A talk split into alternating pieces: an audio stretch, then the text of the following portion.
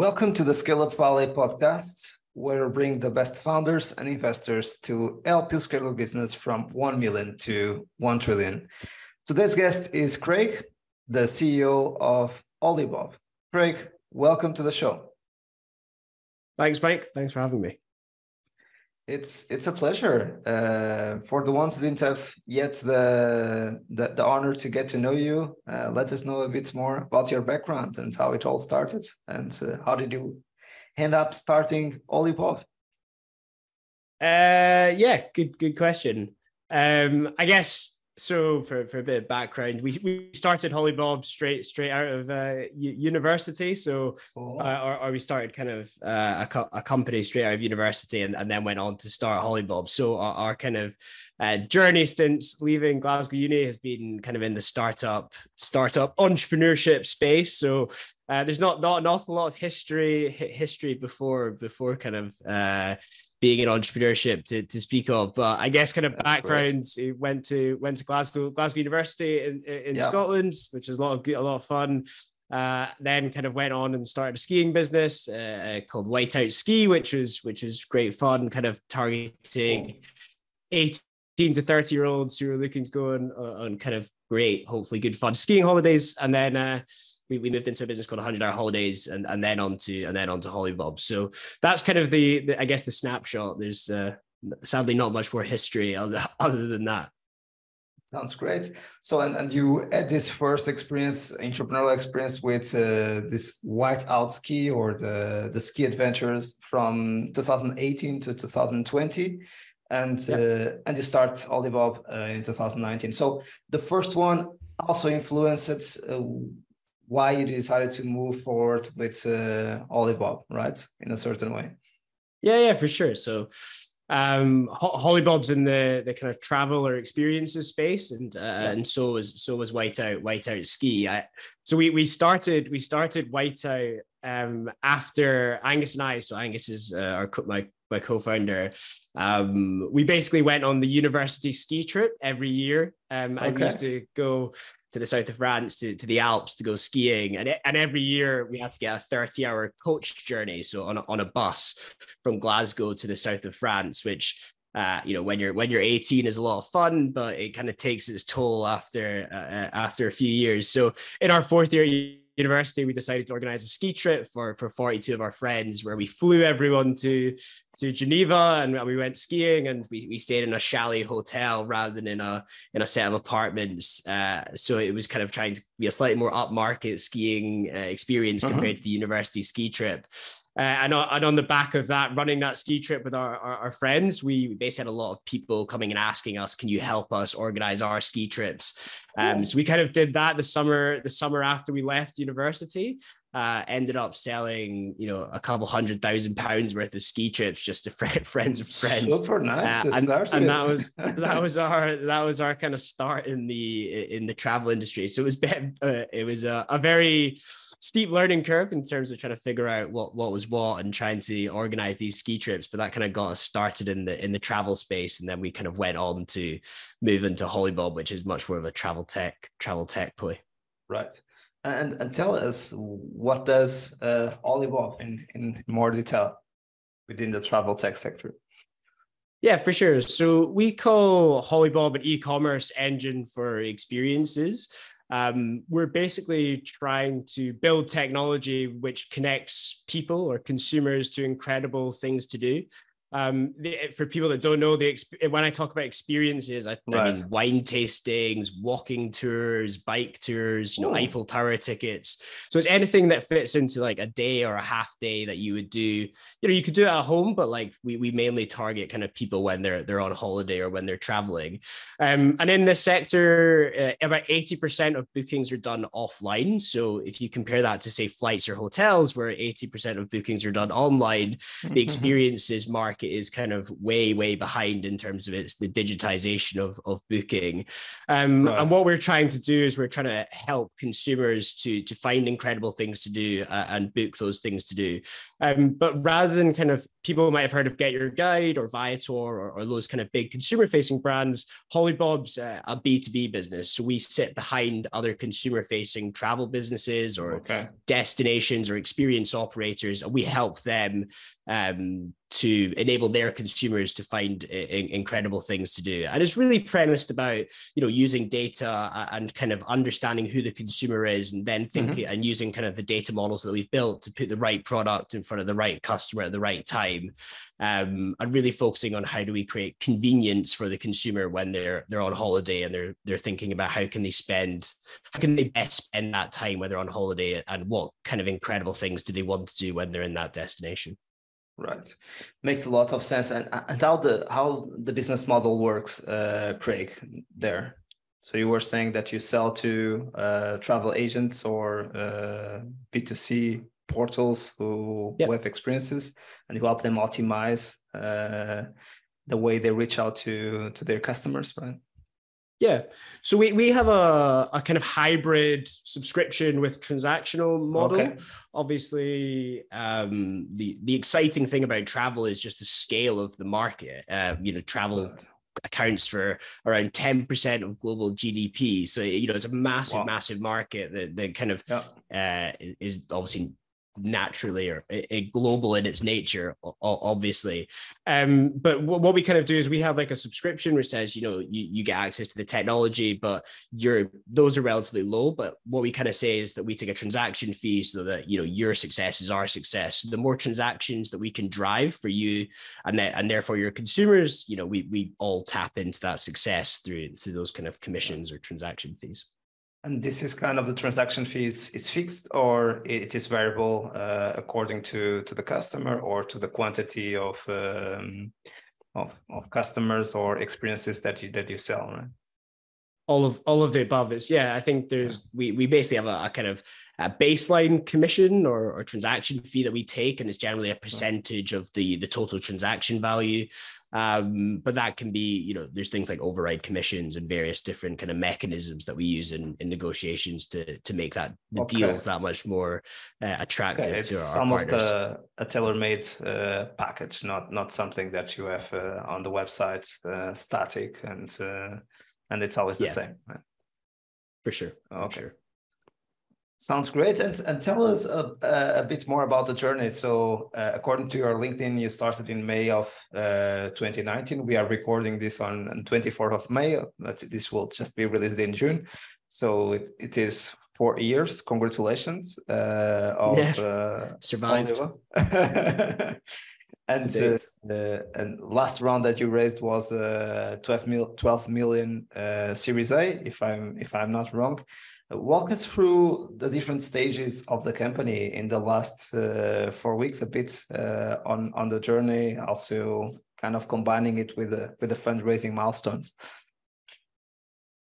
Yeah. Um, so the, the business was in th- in theory incorporated in in May. Uh, it's actually the thirty first of May, so I think LinkedIn is slightly slightly off, but it is so so it's coming up for as you said for our fourth our fourth birthday.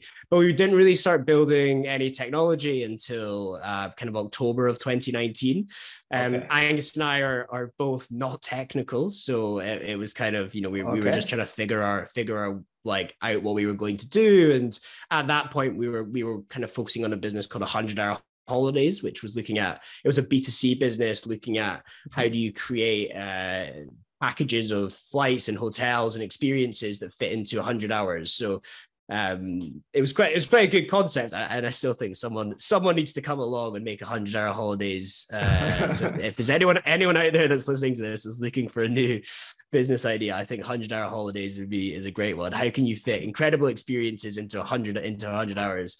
But we, we basically kind of realized that the B2C space in travel is really difficult and really competitive because you're ultimately you're buying consumers from Google or, or via paid paid search, which the acquisition cost of those consumers is relatively high. We had very little money, uh, and kind of we, mm-hmm. we then started looking at you know, how could we move into uh, a more sustainable model, or how could we, you know, find consumers who uh, with different brands, and, and, basically that's where what Holibob uh, kind of lent lent right. into, and we started looking at how could we work with other consumer-facing travel businesses like Secret Escapes or you know EasyJet Holidays or any of those brands to kind of work with them to enable their consumers to at that time to find 100 hour holidays. So bringing those like kind of 100 hour holidays that we curated.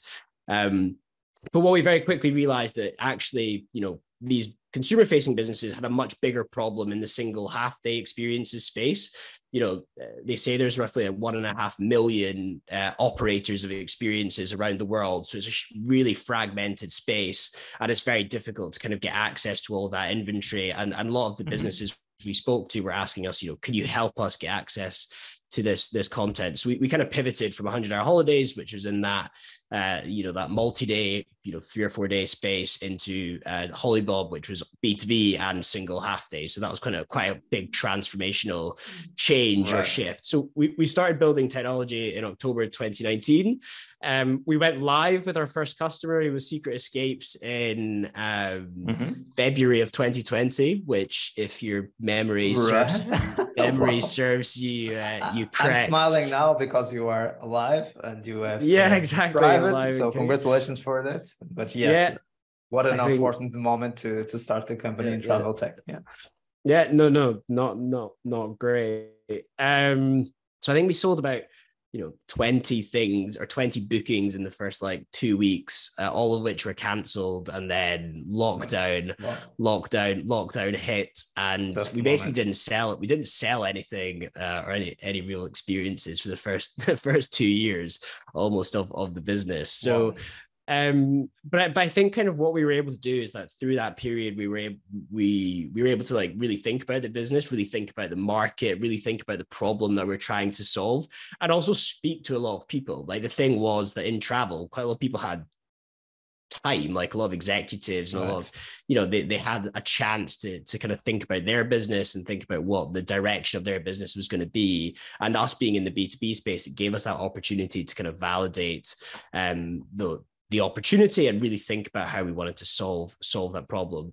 So so we, that, the pandemic in some ways I think we're going to look back on it as a quite a defining quite a defining moment of Holibob's right. Holibob's journey. But no no doubt it was kind of fairly stressful fairly stressful at the time.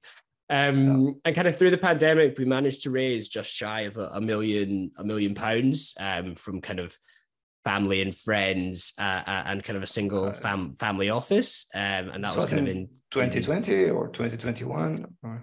Uh, yeah, so late 2020 we raised an, an original like really early seed seed or pre-seed round pre-seed and then round. um later in I think early 2021 we managed to raise another sort of 800,000 on, on top of that which gave us kind of the the runway to to well to build the business to actually kind of get some additional people into the business and kind of move move on from there.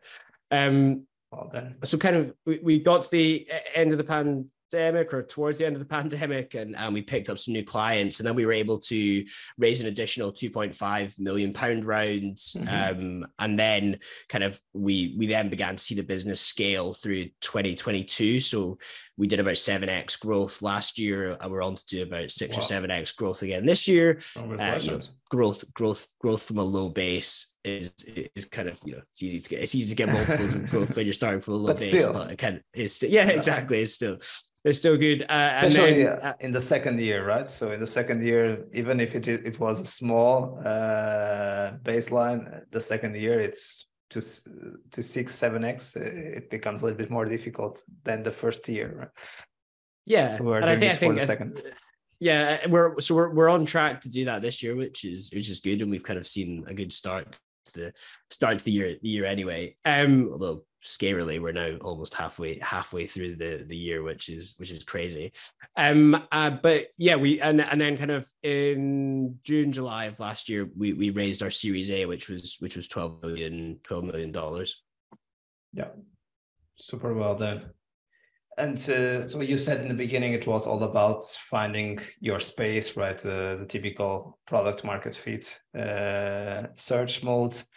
And uh, when when did you felt that you you found product market fit, and now it's it's all about scaling up, or or did you already feel that you have a strong product market fit today, or you still need to to to do some more experimentations before being ready to to scale?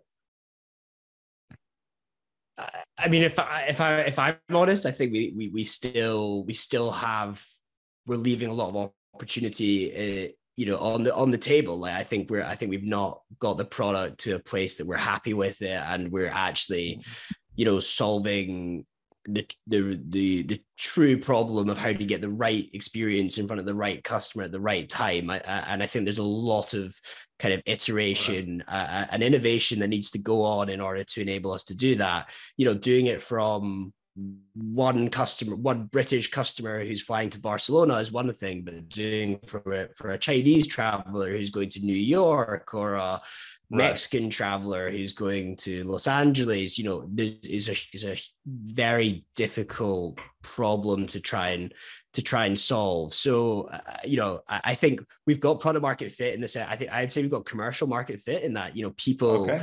uh, really like want what we're offering. And, and I think we, we've been able to demonstrate um, in the different kind of verticals that we work in in terms of with destinations with operators of experiences and with online travel providers or otas that the product is there's definitely demand from the product and, and i think we've been able to generate or demonstrate kind of very positive early signs and we've been able to scale very very quickly on the yeah. back of that but i think ultimately uh, for me there's a huge amount for years worth of worth of kind of iteration and i'm sure that's the same for everyone in terms of right. you know you're never you're never done and and you can you always want to do more before, but I think we're there's still elements where you look at it and you go, okay, we've not really nailed the product to the to the extent that we that we want to. But I think we've got, I'd say, able to sell it into into businesses or into the, the, the businesses that we're trying to work with. But I think there's a lot more iteration that needs to happen.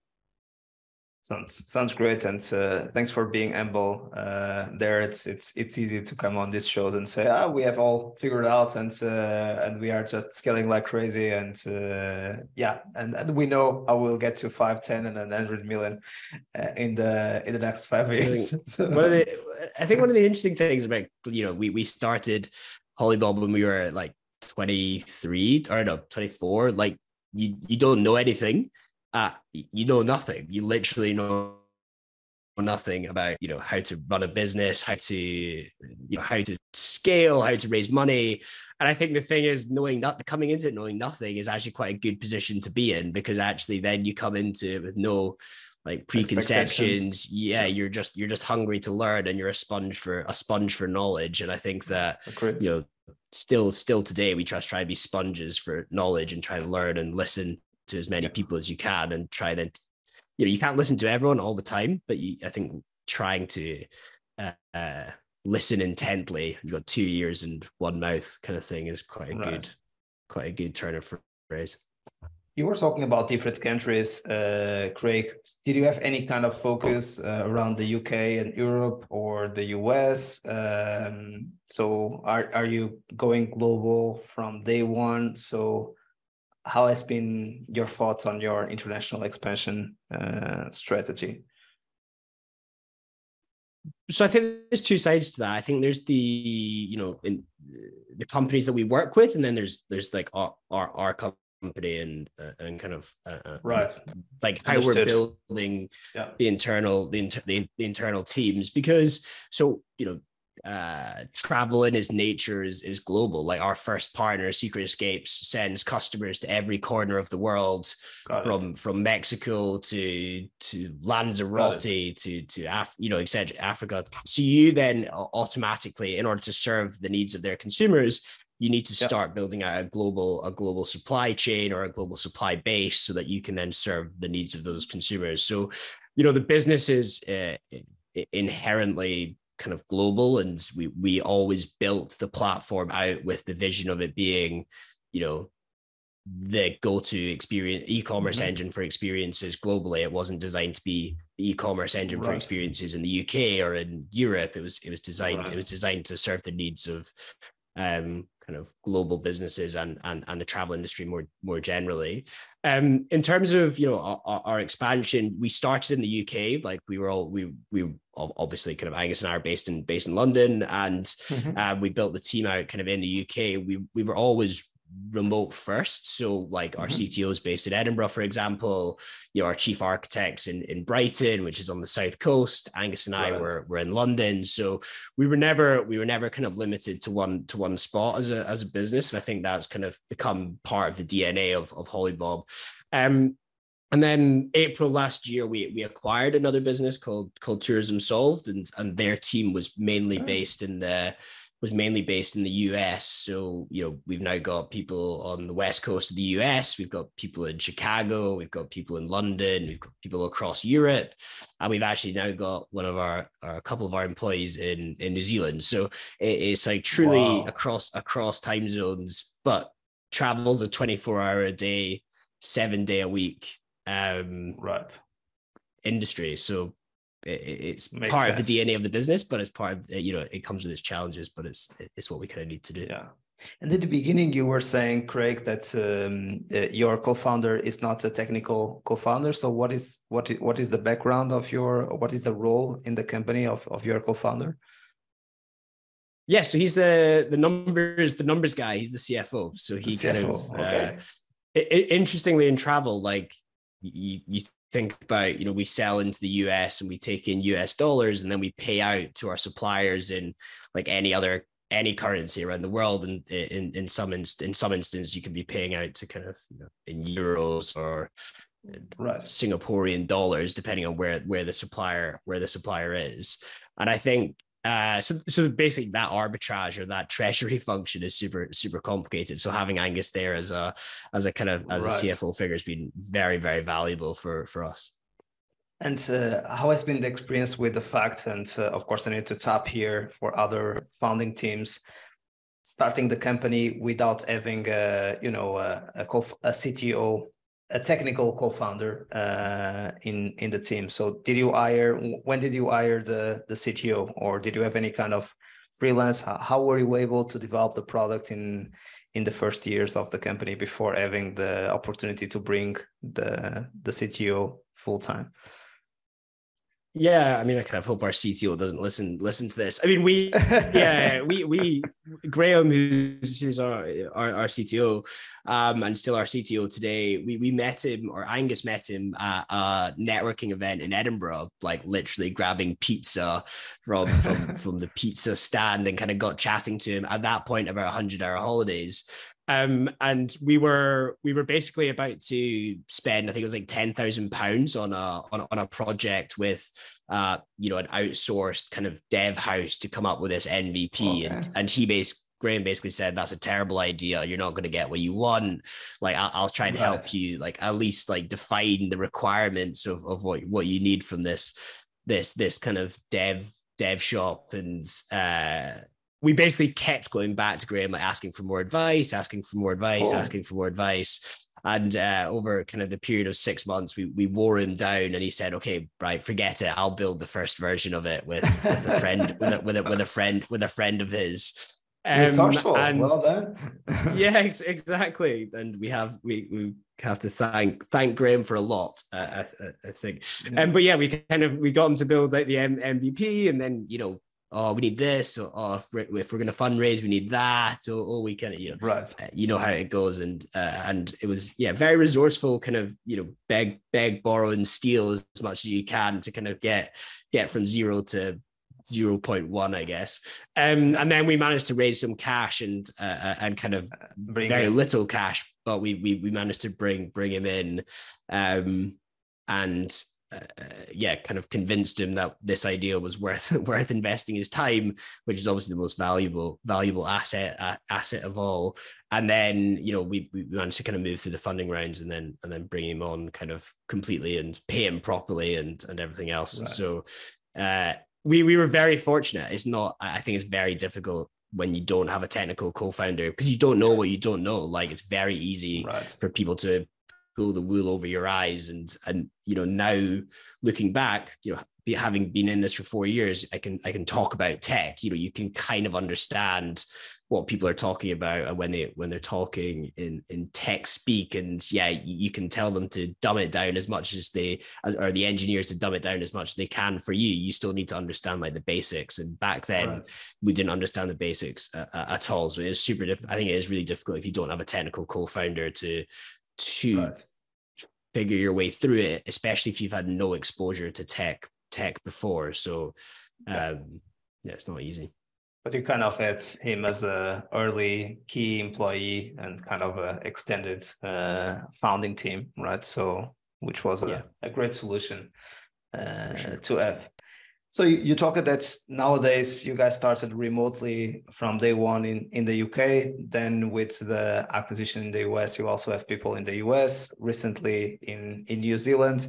And it makes all sense because that's a, a global uh, company with a global operation. So you need to be able to to manage the 24 7 365 uh, days per, per year. So what has been your lessons learned uh, working as a remote uh, first company in terms of hiring communication problem solving culture um, so some of some of your lessons and your experience so far i'm sure that you are still figuring out how to make Figuring it better and better. But uh, the same happens with the ones who are in person and in the office, right? So they are not yeah. not they are not all um, figured out uh, for for any team. no, no, no, no, no.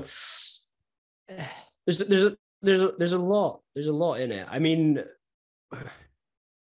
we well, I like to think that we have a, a very good culture at Holibob, kind of based around authenticity, best in class, and and, and camaraderie. Uh, and we tried to keep it super simple around those values, and uh, uh, and we try we tried to create it, keep make it simple so that people could live those values. And I think we talk about them a lot as like core core to why the business is the way it is. And we want to create an environment where people enjoy turning up to work every day with a smile on their face because I think that there's so much more people are so much more productive when they enjoy the environment that they're in, and I think that that kind of um, is the same in an office as it is kind of if you're remote, but yeah. you've got to then I think put a lot more effort into making that happen when it's remote because it's very easy for people to become isolated, for people to, you know, um, right get lost, get, you know, be forgotten about in a remote environment because you don't see them every day. So it's the small things. It's like, you know, it, it, it's if someone seems down on a call, like encouraging people to give them a call and ask, oh, how are you? Like if you got out of a meeting in an office, you would have the general chit chat of you know how how the right. kids etc etc but you don't do that like when you're remote because you don't it, it's it becomes very transactional so trying to encourage people to you know behave in a, a empathetic kind of cautious kind way when when we're remote as you would when you're in an office. I think it's massive. Um and then really leaning into leaning into culture so like camaraderie is a massive part of like what we try to of the environment that we try to create. Is you know it's not just a collection of colleges like a community of people. So you know we have like like-minded or, or we're interested in each other and we want to ask questions. So we do you know coffee chats twice a week. So, well, we they're kind of every second week rotating between morning and afternoon so that the UK can mix with the US and the US can mix the UK. So you kind of you become inclusive of everyone. But those coffee chats, the only rule is that you can't talk about work, and it's half an hour where the entire business stops. They join the they join the call. You split people out into breakout rooms of three, and then they just you know you, you just chat about anything other than work. So you've got like you know engineers chatting to me or or chatting mm-hmm. to like you know a supply account manager or you know the head of sales talking to whoever it's just like that inter nice. intermingling so you know things like that that that are kind of quite valuable i think because it, it just just creates the it just demonstrates you want to create that environment and i think it gives that gives people a place to place to chat and we've got things like now uh, in the company we've got a, a walking competition going on and, and it seems really like mm-hmm. cringeworthy to say it's like oh what like does anyone really want to do that? But it's about, you know, we've broken people into like 10 teams of, of mm-hmm. six, I think they are, and everyone's like trying to do more than seven and a half thousand steps a day. And, and there's this like sense of competition going on internally. But you Absolutely. you do those kind of things, those things in an office as well. But it's like, why would you not try and do them in a remote environment? So I think there's right. stuff around camaraderie and trying to, you know, you have to be proactive with how to create that kind of environment. And then the final thing, and I think is so important with with being remote, is just communication and, and like over communicating um, is key because right. It's very easy for people to get like zoom fatigue or, or video chat mm-hmm. fatigue where you just you switch off and you don't listen uh, people are listening. It's not their fault. It's like you know it's very difficult when you're not face to face to to really understand like the emotions or the reactions of people uh, as you right. would in a, in a room. So i think trying to over communicate and, and be proactive with communication is really key. And one thing that we've found and we're really like trying to trying to kind of get right now is around async and uh, and trying to get people to write more and document more and share um, mm-hmm. Kind of offline as much as they are just like sitting on calls because on calls you know once that conversation's happened it's you know it's in the past it's it's history and if there's no documentation of like the decisions or of like the right. d- discussion that was happened then then it's kind of it's just it's just lost so i think what we're really trying to do and and is comes with being remote across loads of time zones is you've got to get really disciplined around written communications and communicating effectively in writing so that the team um it, it, things and communication doesn't just get lost into into history. Right. And in terms of the size of the team uh, how many are you at at, at this time uh, craig? So we're about 70 about 70 people now. 70 got it. So it's it's already uh the moment that you you start breaking a bit and you you start needing almost kind of a, a second layer uh, of management maybe closer to an android but you you are in the equilibrium before starting to to break in terms of organizational uh, structure and communication point of view. And how often do you do you have the coffee groups of uh, of free so every every week. So we do every week. um cool. yeah so every, so every thursday in the i think it's rotating. So it's one morning and then one afternoon. So it's like week on week off. Because we've got the new zealand side of things right. as well that need to kind of fit and fit into that makes a lot of sense. And I like your point that um, remote first helps you to, um, to have a, a, discipline early on that helps you to to scale. So um, and also sometimes, especially when you open a new office because you are expanding to a new market. Uh, then it becomes a little bit kind of the headquarters and the second office, and people are not all at the same level. In this case, remotely, everyone is on at the same level, right? So especially I think that what makes the remote or the hybrid model so difficult is that you have people that are kind of in the headquarters in the office and people that are outside the office and remote and and then uh, then they don't have the same power uh, in the decision process yeah I, well i've never been i've never been in that that environment. So I, I, find it difficult to kind of say, you know, that hybrid. But I think I think you can understand how it's difficult if you've got some people going for drinks in a thir- on a Thursday evening, and then you've got you know others who are remote right. so can't get involved. You then up end up with a kind of uh, a, like a yeah a mix and match between the two and i think that that becomes difficult because people don't feel like they're being included or they're involved and you know communications don't just happen one way or another. So i imagine that hybrid environment is super difficult but what we've had to do is kind of try and from day one make the remote environment part of everything and uh, and that is communications that's documentation that's like the tools you yeah. use, et cetera, et cetera, uh, so that you know it becomes very natural to the, the company. I would add that we've not got this figured out. We're still trying lots of different things, and right. we still think that we're not doing a very good job in terms of communicating strategy effectively and getting mm-hmm. everyone to understand kind of what the strategy is and what direction the company should be going and how today affect how you're what the team are doing today affects tomorrow. So like there's lots of things that we're trying we're working on and we're trying to get right because we think we're not doing a particularly good job on them. But be I think being remote encourages you to be proactive and, and it, it, it you can't be lazy with that stuff because it is eh, the, the impact is massive if you if you kind of don't get it right you just nailed one of my uh, passions uh, how to communicate strategy and uh, and nowadays how to communicate strategy in a, in a remote first uh, environment and everyone having everyone on the same page and feeling part of the of the vision of the company that, that's something that i love but uh, in terms of hiring, uh, we know this is a very important muscle for any company that is scaling, and uh, we know how important it is to hire right the first ten employees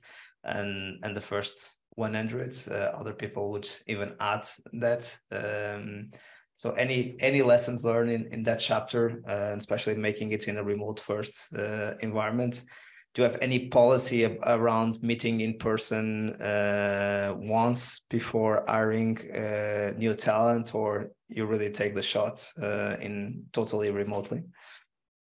No so we take the decisions totally totally remotely. Um, i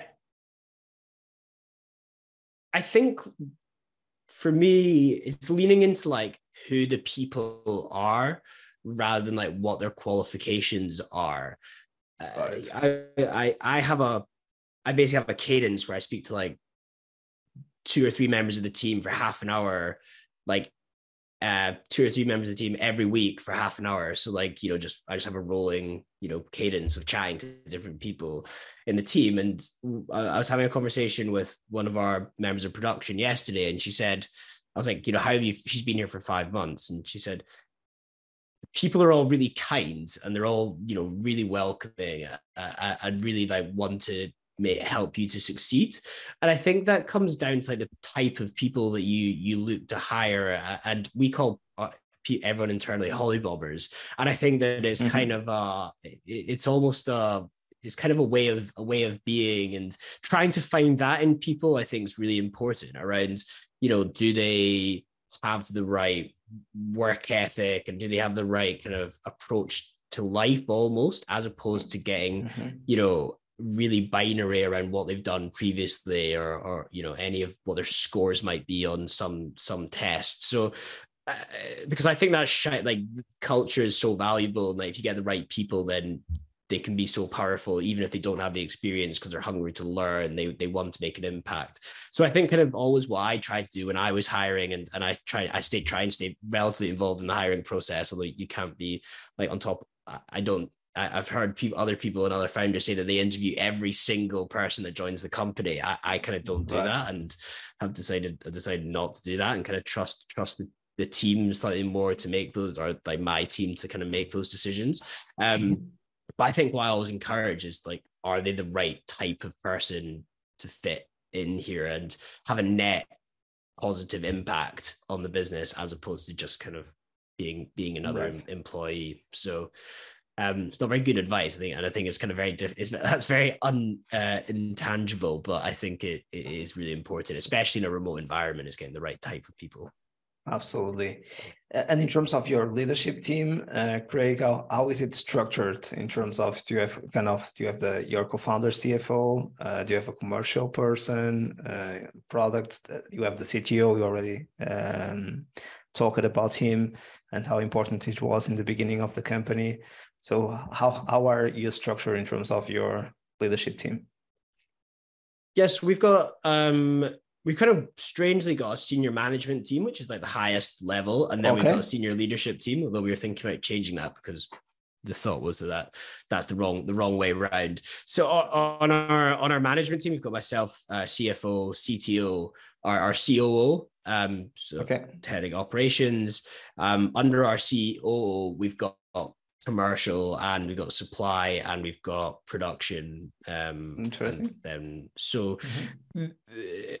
And mainly because she's hugely experienced in terms of the industry and has been around she's been working in tourism experiences for like 15 years so has a huge amount of experience Amazing. in terms of understanding the way the market works. Um yeah and then we've got our chief brand and strategy officer who's part of our senior management team. Um and michael Michael was kind of uh, ex CMO at StubHub, so he's kind of got a huge amount of wow. experience in terms of like scaling businesses. So he's kind of a very good voice in terms of plotting you know where to take the business what the what the kind of brand positioning needs to be but also kind of how does that strategy how does the strategy of where we want to go kind of mm-hmm. uh, fit in and how is it communicated and i think that's been hugely valuable and then underneath that we've got a kind of senior senior leadership team which is uh, another five people on top of on top of that um, mm-hmm. So that brings in kind of you know the heads of supply, the head of commercial, the or actually VP, sorry, should I say v, VP of supply, VP of commercial, um, VP of people, like that is a broader kind of leadership leadership group. Right. So you have kind of the C level and then the the VP level, uh, yeah, the, the, senior management team and this and the senior uh, leadership team. That usually it's kind of the opposite as you said, but uh, yeah, yeah, yeah. But, but so we got we to might... understand that your model, yes. So right, but I, th- I, think it's quite interesting. Uh, and one of the things you, if you look at Holibob, I think compared to our peers, is we're quite top heavy in terms of um, experience uh, in the at, our, our SMT senior management team and senior leadership team. Um, uh, and I don't really know why it is, but it's been a massively defining kind of factor of, of Holibob is having that kind of uh, experience in That's the industry. Super and, important. You know, I was yeah. I was reading like a bunch of materials that we probably hired more senior people than we sh- we should have at, at, every stage. Like we, we mm-hmm. And and that was partly through the acquisition of Tourism Solve, where we brought in a, a, number of people, and and that brought in that seniority.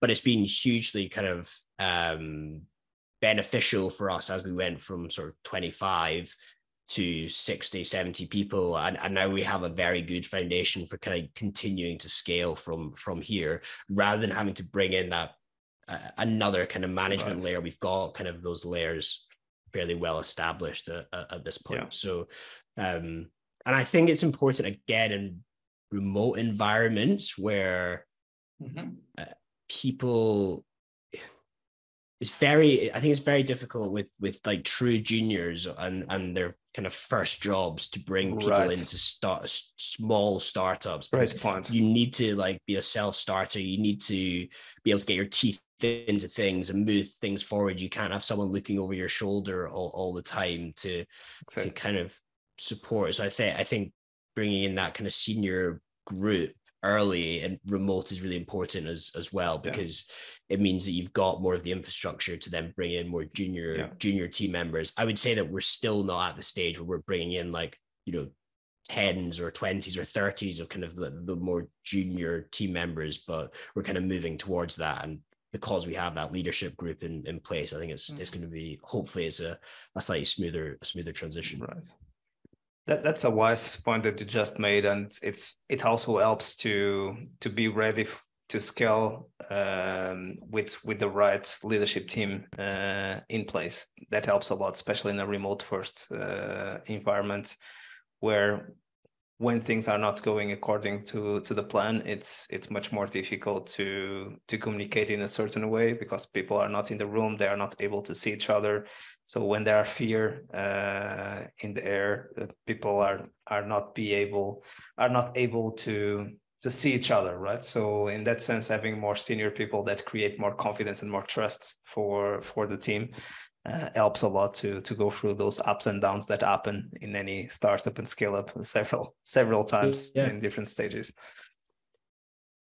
Yeah, so can can can agree more. Although you know you've got to say that we've been very lucky to be able to hire those people uh, and be able to.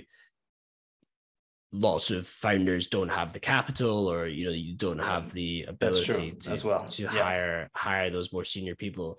But I think then, but like I think that always comes back to. I think there's a massive part of like vision and people want to buy into like the why that they join companies and and senior right. i think senior people uh, you know it's not just senior people it's everyone that joins joins a company like wants right. to understand like where's the company going and why should i be involved? And i think you can do like a lot of funky things around salaries and and tiering and options and all the rest of it like kind of use your use your imagination in some ways. And and you know if you if you kind of find someone that you you want to hire like tell them why you want to hire them sell them the dream. That should like I think that's kind of your job as a founder is to kind of keep selling selling the dream. I mean, you don't don't want to say fake it until you make it. Like it's, it's not. yeah, exactly. It's not that. As we discussed, fake it until you make it. But there is a bit like yeah, keep aim big, dream dream dream big, and give it absolutely give it a shot. The worst that the worst that they can say is no. Like yeah. and that what's yeah. the what's what's that's that's the and worst. At least they the they share some interesting insights with you anyway, even if they don't join, right? So yeah, exactly. and they free, stay free as consultancy. fans. Exactly. yeah, free consultancy.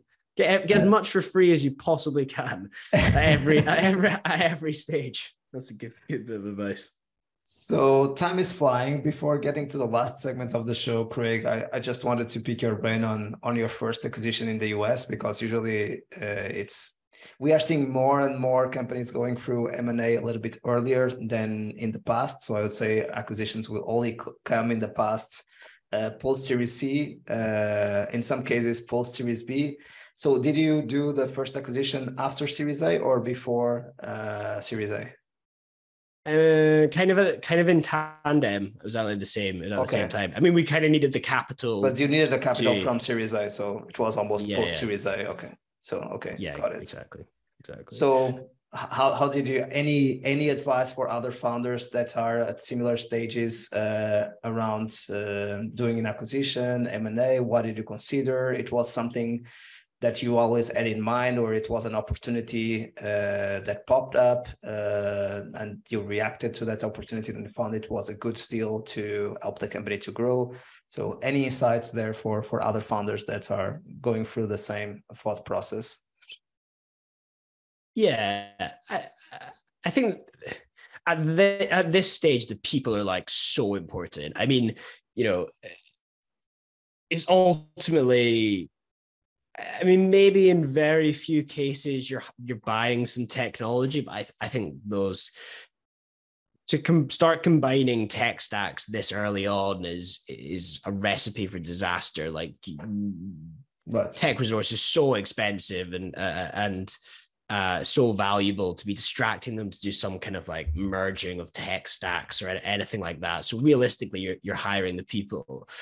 Uh, and they're going to become a huge part of your company because ultimately, you know, Tourism Soul's management team have become the management team of Holibob. Like, you know, they are uh, two of them are my direct reports, and then two of the Graham and Angus, who were my CTO and CFO, were there before, but Robin and Michael, your COO and the chief brand and strategy, like they were from Tourism Soul. So it's all about the people and kind of so, so my, my advice would be have a few drinks with them, if not if not a lot of drinks with them, like to to try and figure out uh, as much about their personalities and and you know if you guys get if like the, the groups gel and get on you know it's not probably the most technical piece right. of advice all, of, all, of all time around m&a but uh, you know do whatever you need to do to get comfortable with them as as people because they're going to become a huge part of your your life um and you're and your company. So and you need to figure out if you're gonna you're gonna be able to get on for for a very long period of time,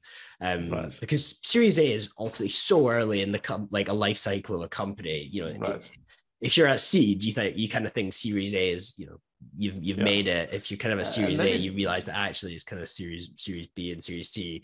You made it, but I think at every stage you real you think that the company's still pretty pretty early. Maybe this is a good question. What is, what was the size of the company in terms of uh, head count, whatever you you can share, and uh, how large were you guys when when you uh, acquired the company? So we were about 14 people or 15 people, and they were okay. like or maybe maybe slightly more. We were maybe like about 20 and they were like eight, eight or nine. So okay. it was so you know it, it, it was, was, quite us early, acquiring. Really. Yeah, yeah, yeah, yeah. Really, really early. But I think it's been again coming back to things of like, well, I mean, you, so it was for the people this. and also for the fact that they were located in the US as well, or nothing. It was really an opportunity in terms of acquire higher um, more than than kind of presence in the US. Yeah. Acquihire and I mean the opportunity popped up. We didn't go searching for it. I would say like we, we were we were going to work together right. as as companies. Like hopefully at part we were partnering anyway.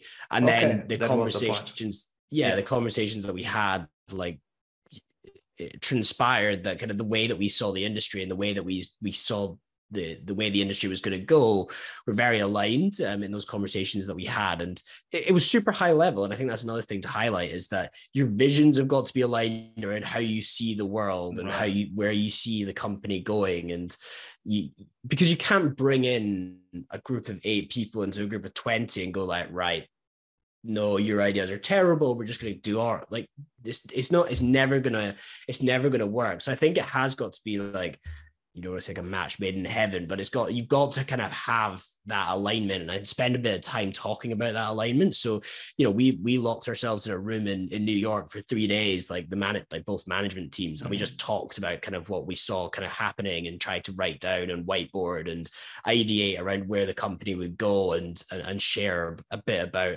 how we what we were doing with Holibob and what they were doing with Tourism Solved and and to try and figure out if it if it made if it made sense. So yeah, so yeah, I think that that's kind of the two key bits of advice to get the people and, and really talk about the vision because they're the things that are tangible at that point. There's there's very little there's no there's no data you can really dive into to understand the kind of inner workings of their company. It's much more about yeah. it's much higher level than that.